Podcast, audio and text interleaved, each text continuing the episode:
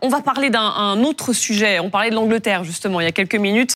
Euh, on va y aller à Londres, retrouver euh, le roi Charles III. Le roi Charles III euh, qui a fait sa, sa, première. Non, alors non, mais on, on, a la première apparition, Roselyne, du roi ah Charles III. Euh, depuis l'annonce euh, de son cancer, il a été vu aujourd'hui euh, en quittant sa voiture, euh, en voiture, pardonnez-moi, sa résidence londonienne de Clarence House, souriant, vous le voyez, euh, aux côtés de la, la, reine Camilla. On va tout de suite aller retrouver Elise Phillips.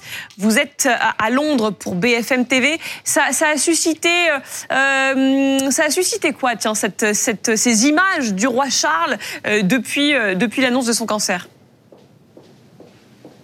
Eh bien, écoutez, euh, après avoir vu ces images du roi Charles III euh, sortant de sa résidence de Clarence House, les Britanniques ont estimé que c'était un, un, signe positif parce que même si cette euh, apparition a été très brève, quelques secondes seulement, on a pu voir le roi Charles III souriant, en bonne forme. Il n'avait pas l'air diminué malgré le fait qu'il a commencé son traitement contre le cancer hier. Et tous les Britanniques avec qui nous avons discuté euh, ensuite nous ont expliqué y voir là un signe positif. Ils voient déjà euh, le fait que le roi déjà veut continuer à se montrer pendant sa période de de traitement, euh, qu'il veut continuer à rester actif. Et puis, de manière générale, ici au Royaume-Uni, euh, tout le monde salue la décision du souverain de parler publiquement de son cancer. Les Britanniques euh, pensent que cela va contribuer à démystifier cette maladie et encourager les gens à aller se faire, se faire dépister.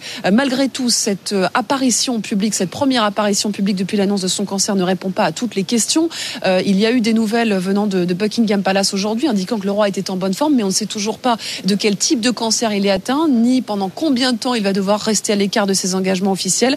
D'ailleurs, pendant cette période, eh bien, ce sont d'autres membres de sa famille qui vont prendre le relais, le prince William, la princesse Anne ou encore euh, la reine Camilla. Euh, mais on voit encore une fois, eh bien, que la monarchie veut donner l'image d'un euh, roi qui reste combatif et qui va continuer à faire des allers-retours entre Londres, ici où il suivra ses traitements, et Sandringham, au nord-ouest de Londres, où il pourra se reposer entre les différentes phases de son traitement.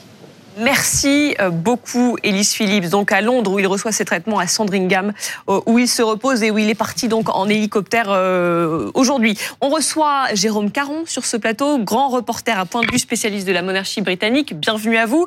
Et Ulysse Gosset, éditorialiste politique international pour BFM TV. Jérôme Caron, il y a donc cet événement, cette première photo, image de Charles III depuis l'annonce de, de son cancer.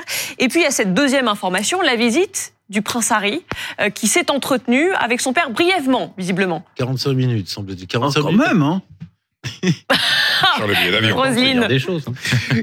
Ils se sont pas vus depuis quand Depuis un moment? Ils se sont pas vus depuis, euh, que je ne dis pas de bêtises. Le sacre. Oui. Depuis le mois de septembre 2022. Mmh. Exactement, depuis le couronnement. Et euh, donc c'était, alors c'était inattendu dans la rapidité d'exécution entre guillemets, puisque très rapidement après l'annonce du communiqué, on a appris qu'Harry prenait l'avion pour l'Angleterre. Après, on sait qu'il a vu son père. Euh, L'entourage de Prince William a fait comprendre qu'il n'y avait pas de rencontre prévue euh, entre les deux frères.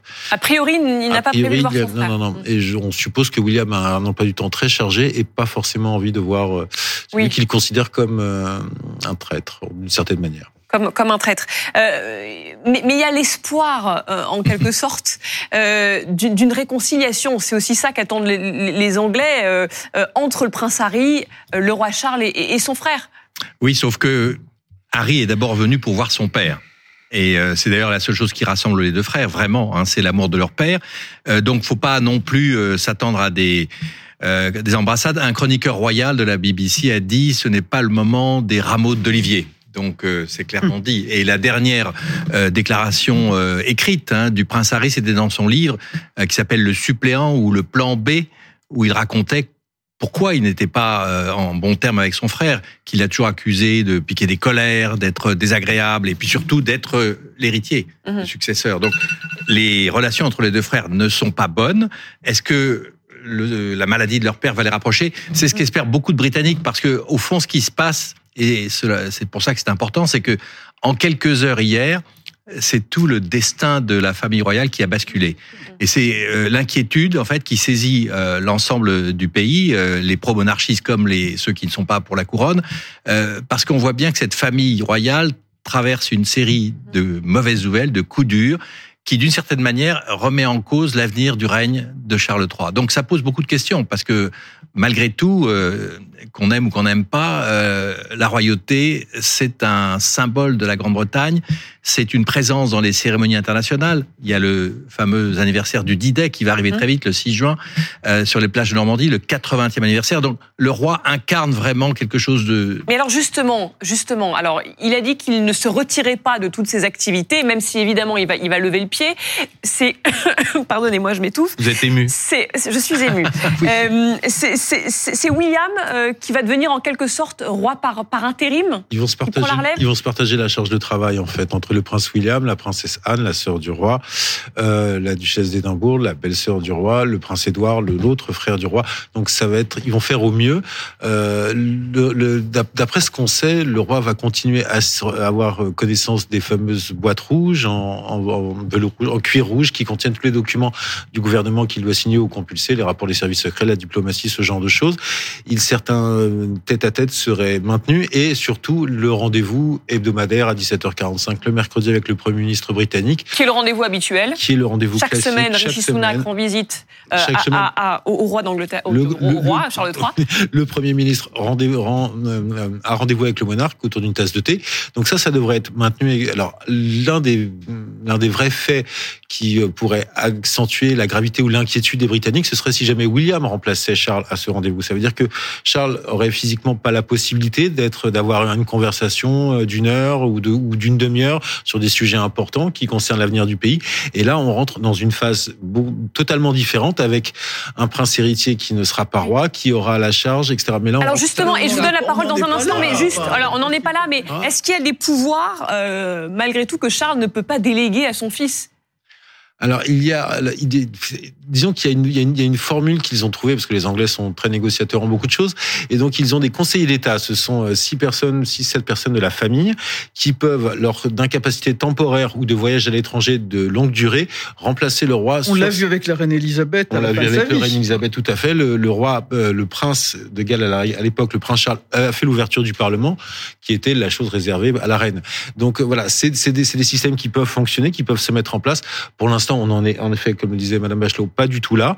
On est sur quelqu'un qui vient de partir se reposer, euh, semble-t-il, à la, à la campagne, et puis on espère que voilà, tout ira mieux. Mais ça pose en effet un certain nombre de questions constitutionnelles, familiales et historiques. Je vous vois trépigner sur votre chaise, oui, Nous sommes sur une chaîne d'information j'allais dire, sérieuse. C'est cette affaire concerne la vie privée de la famille royale britannique pour laquelle et cette dynastie, cette monarchie, j'ai la plus grande estime. Euh, on est dans le people là, euh, voilà. Ah, on n'est pas que dans le people. Euh, on, parle de l'avenir aussi de la monarchie britannique. Non, non, non, non. C'est ah, bah la monarchie constitutionnelle d'Europe qui a le moins de pouvoir. Ils n'ont strictement aucun pouvoir sur le plan politique. Ils ont un, devoir de représentation, de figuration, d'enregistrement des actes officiels sur lesquels ils n'ont aucune possibilité d'intervenir, ni de modifier, ni de donner son avis. La reine Elisabeth s'y était tenue strictement. Ils n'ont pas de rôle, ils n'ont pas de poids, ils n'ont pas d'influence. Donc vous dites que... Elle n'a pas donné son avis, elle ne choisit pas le Premier ministre, c'est le peuple euh, britannique. Donc la famille royale britannique n'a aucun pouvoir et on s'en fiche là pour représenter une institution ancienne et le prestige de l'Angleterre. Ils n'ont aucun pouvoir politique. Et là, on a l'impression que le chef de l'État est malade. Ils ont le pouvoir de réunir 2 milliards et demi de téléspectateurs à la moindre, Donc, au moindre événement familial. c'est ce que je dis. Il n'y a aucun pouvoir politique et sur les institutions. C'est un soft power. C'est un soft power non, mais qui inexistant en Europe. Arrêtons de nous leurrer. Arrêtons de nous leurrer. Parce que là, depuis la mort d'Elisabeth, on a l'impression que cette dynastie gouverne, participe au pouvoir. C'est un soft power, y compris économique, Perico Légal. Non, ce n'est pas vrai. Je sais, Si je suis partisan d'un passage de, du Royaume-Uni à la République, que je ne verrai sans doute pas de mon vivant, mais tout de même.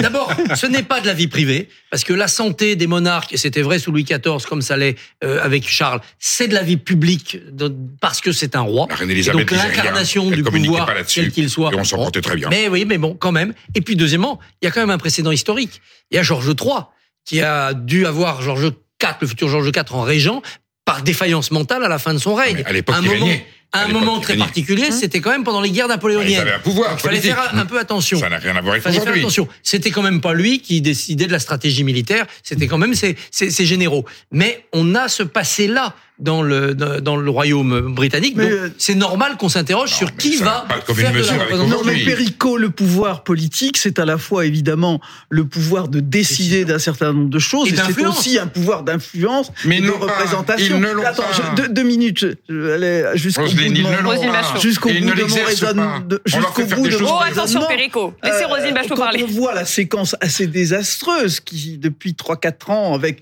le Brexit, Boris Johnson, puis ensuite Liz Truss, et puis ensuite euh, tous les problèmes autour de Sunak, on voit bien quand Pourquoi même que dans un pays qui France traverse une crise morale, je, C'est je parle- France, je, non, Roselyne mais je dis pas que c'est mieux, je fais pas d'hierarchie, je parle là du Royaume-Uni. Bon, un pays qui traverse quand même une crise morale euh, grave, À quel endroit? Heureusement, heureusement, et une crise économique, euh, parce que c'est toujours lié la crise morale et la crise économique. Ils n'ont pas Arrête de faire de la, Oh. de la stéréo. Les- Euh, ça va. Il arrive hein, tard, Laissez- mais... Non, Vous allez énerver Roselyne. regarde pas quand tu C'est parles. une s'il te je suis plaît. dans le Allez. dialogue, je suis dans le dialogue. Euh, euh, voilà. Allez, Rosine Bachelot. Et, et, et ce- le, le- le pouvoir représenté, l'image de la monarchie britannique est un ferment d'unité, même s'il est de plus en plus contesté par un certain nombre de citoyens britanniques et que je trouve souvent la monarchie britannique ridicule et peu adaptée au fonctionnement actuel d'une démocratie. Les, les Britanniques ont décidé de vivre comme ça et c'est une, c'est une des facettes de leur Et c'est oublié aussi, c'est oublié aussi l'engagement du roi Charles III très fort pour la lutte contre le réchauffement climatique. C'était l'une des grandes vedettes de la dernière COP 28 Engagement à personnel. Dubaï, mais personnel, Qui mais qui reflète, absolument pas la qui reflète ce- non, justement, qui n'a aucune influence sur c'est la, la différence anglaise. avec Elisabeth, c'est que Charles III a décidé effectivement de dire haut et fort son engagement. Et à Dubaï, il a été très applaudi pour cela. Donc le fait qu'il soit malade, euh, diminué et que le traitement va forcément l'affaiblir pendant quelques temps, ça a un impact. Et ce n'est pas simplement du soft power. C'est ça que je veux dire. Le soft power, c'est considérable parce que s'il n'y avait plus de monarchie demain en Grande-Bretagne, je pense que l'attractivité de la Grande-Bretagne en subirait un certain coup. Donc là, il est d'abord. Donc c'est bien il est- un opéra officiel. mais, c'est- c'est mais en- en- avec cet Ah oui. engagement personnel du roi et aussi C'est ça le euh, le fait qu'il incarne l'État. Bien il sûr. incarne l'État. Donc cette simple posture de la monarchie joue un rôle considérable. Oui, mais Et- sans rôle- et- sans et- et rôle n'oublions pas. institutionnel. Et enfin dernière chose, n'oublions pas le Commonwealth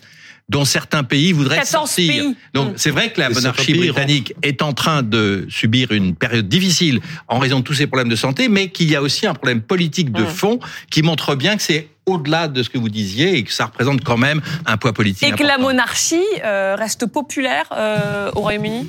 Moi, dans mon souvenir, mais ça fait longtemps que j'ai pas regardé les sondages euh, anti-monarchiques, pro-monarchiques, mais c'est de l'ordre de 25% les anti-monarchiques. Vous voulez rire Vraiment pur et dur. Attendez, Bon, elle va de bah, scandale en scandale. Elle va de. Ah scabreuses. Ouais, non. Attendez, jamais la monarchie britannique qui a été glorieuse n'a autant été désappréciée par Leur son crime peuple. était caché. Non, mais c'est scabreux. C'est scabreux. Ce sont des histoires Moi, sordides. je, Il y a- préfère les histoires, les histoires de fesses et des os que les histoires plus ou moins de nazis. Oui. Exactement. Euh, la proximité. de, de- de- de- de- de- d'Edouard- de l'ex-roi d'Angleterre, hein, entre nous. duc de euh, Ça Windsor. grandit pas la monarchie Mais il n'empêche, pas, que la hein. famille royale britannique reste euh, populaire et la monarchie euh, reste, reste populaire. Juste, je voulais revenir au, au- au- à l'état de santé du roi Charles. Est-ce qu'on a plus d'informations? On le rappelle, il y a eu cette opération bénigne de la, pros- de la prostate.